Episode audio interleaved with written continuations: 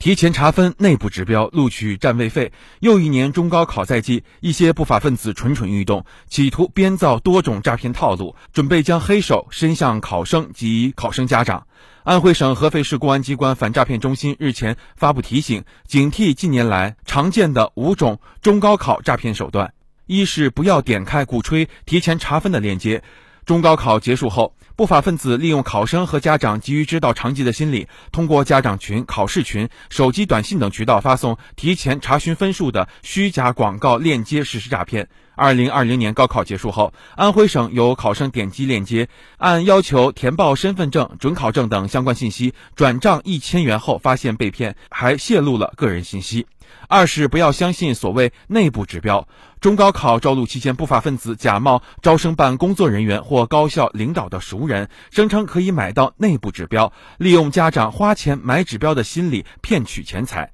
三是中高考补助金小心有诈。不法分子通过非法途径获取考生身份信息后，假冒教育部门工作人员等身份，以符合奖学金或高考补助金资格为由，骗取押金或手续费。四是志愿填报指导莫轻信。不法分子假冒权威专家，自称掌握内部大数据，利用中介或网站对考生进行志愿填报指导，骗取钱财。五是录取通知验真伪。不法分子向考生和家长发布虚假录取信息，诱导其将学杂费、录取费等打入指定银行账户。警方介绍，以录取为名提前收取保证金、占位费等费用的都是诈骗。对此，警方提醒，所有诈骗都围绕一个“钱”字，考生及家长要提高警惕，不透露考生个人信息，不点击不明链接，遇到不明来电不轻信、不转账。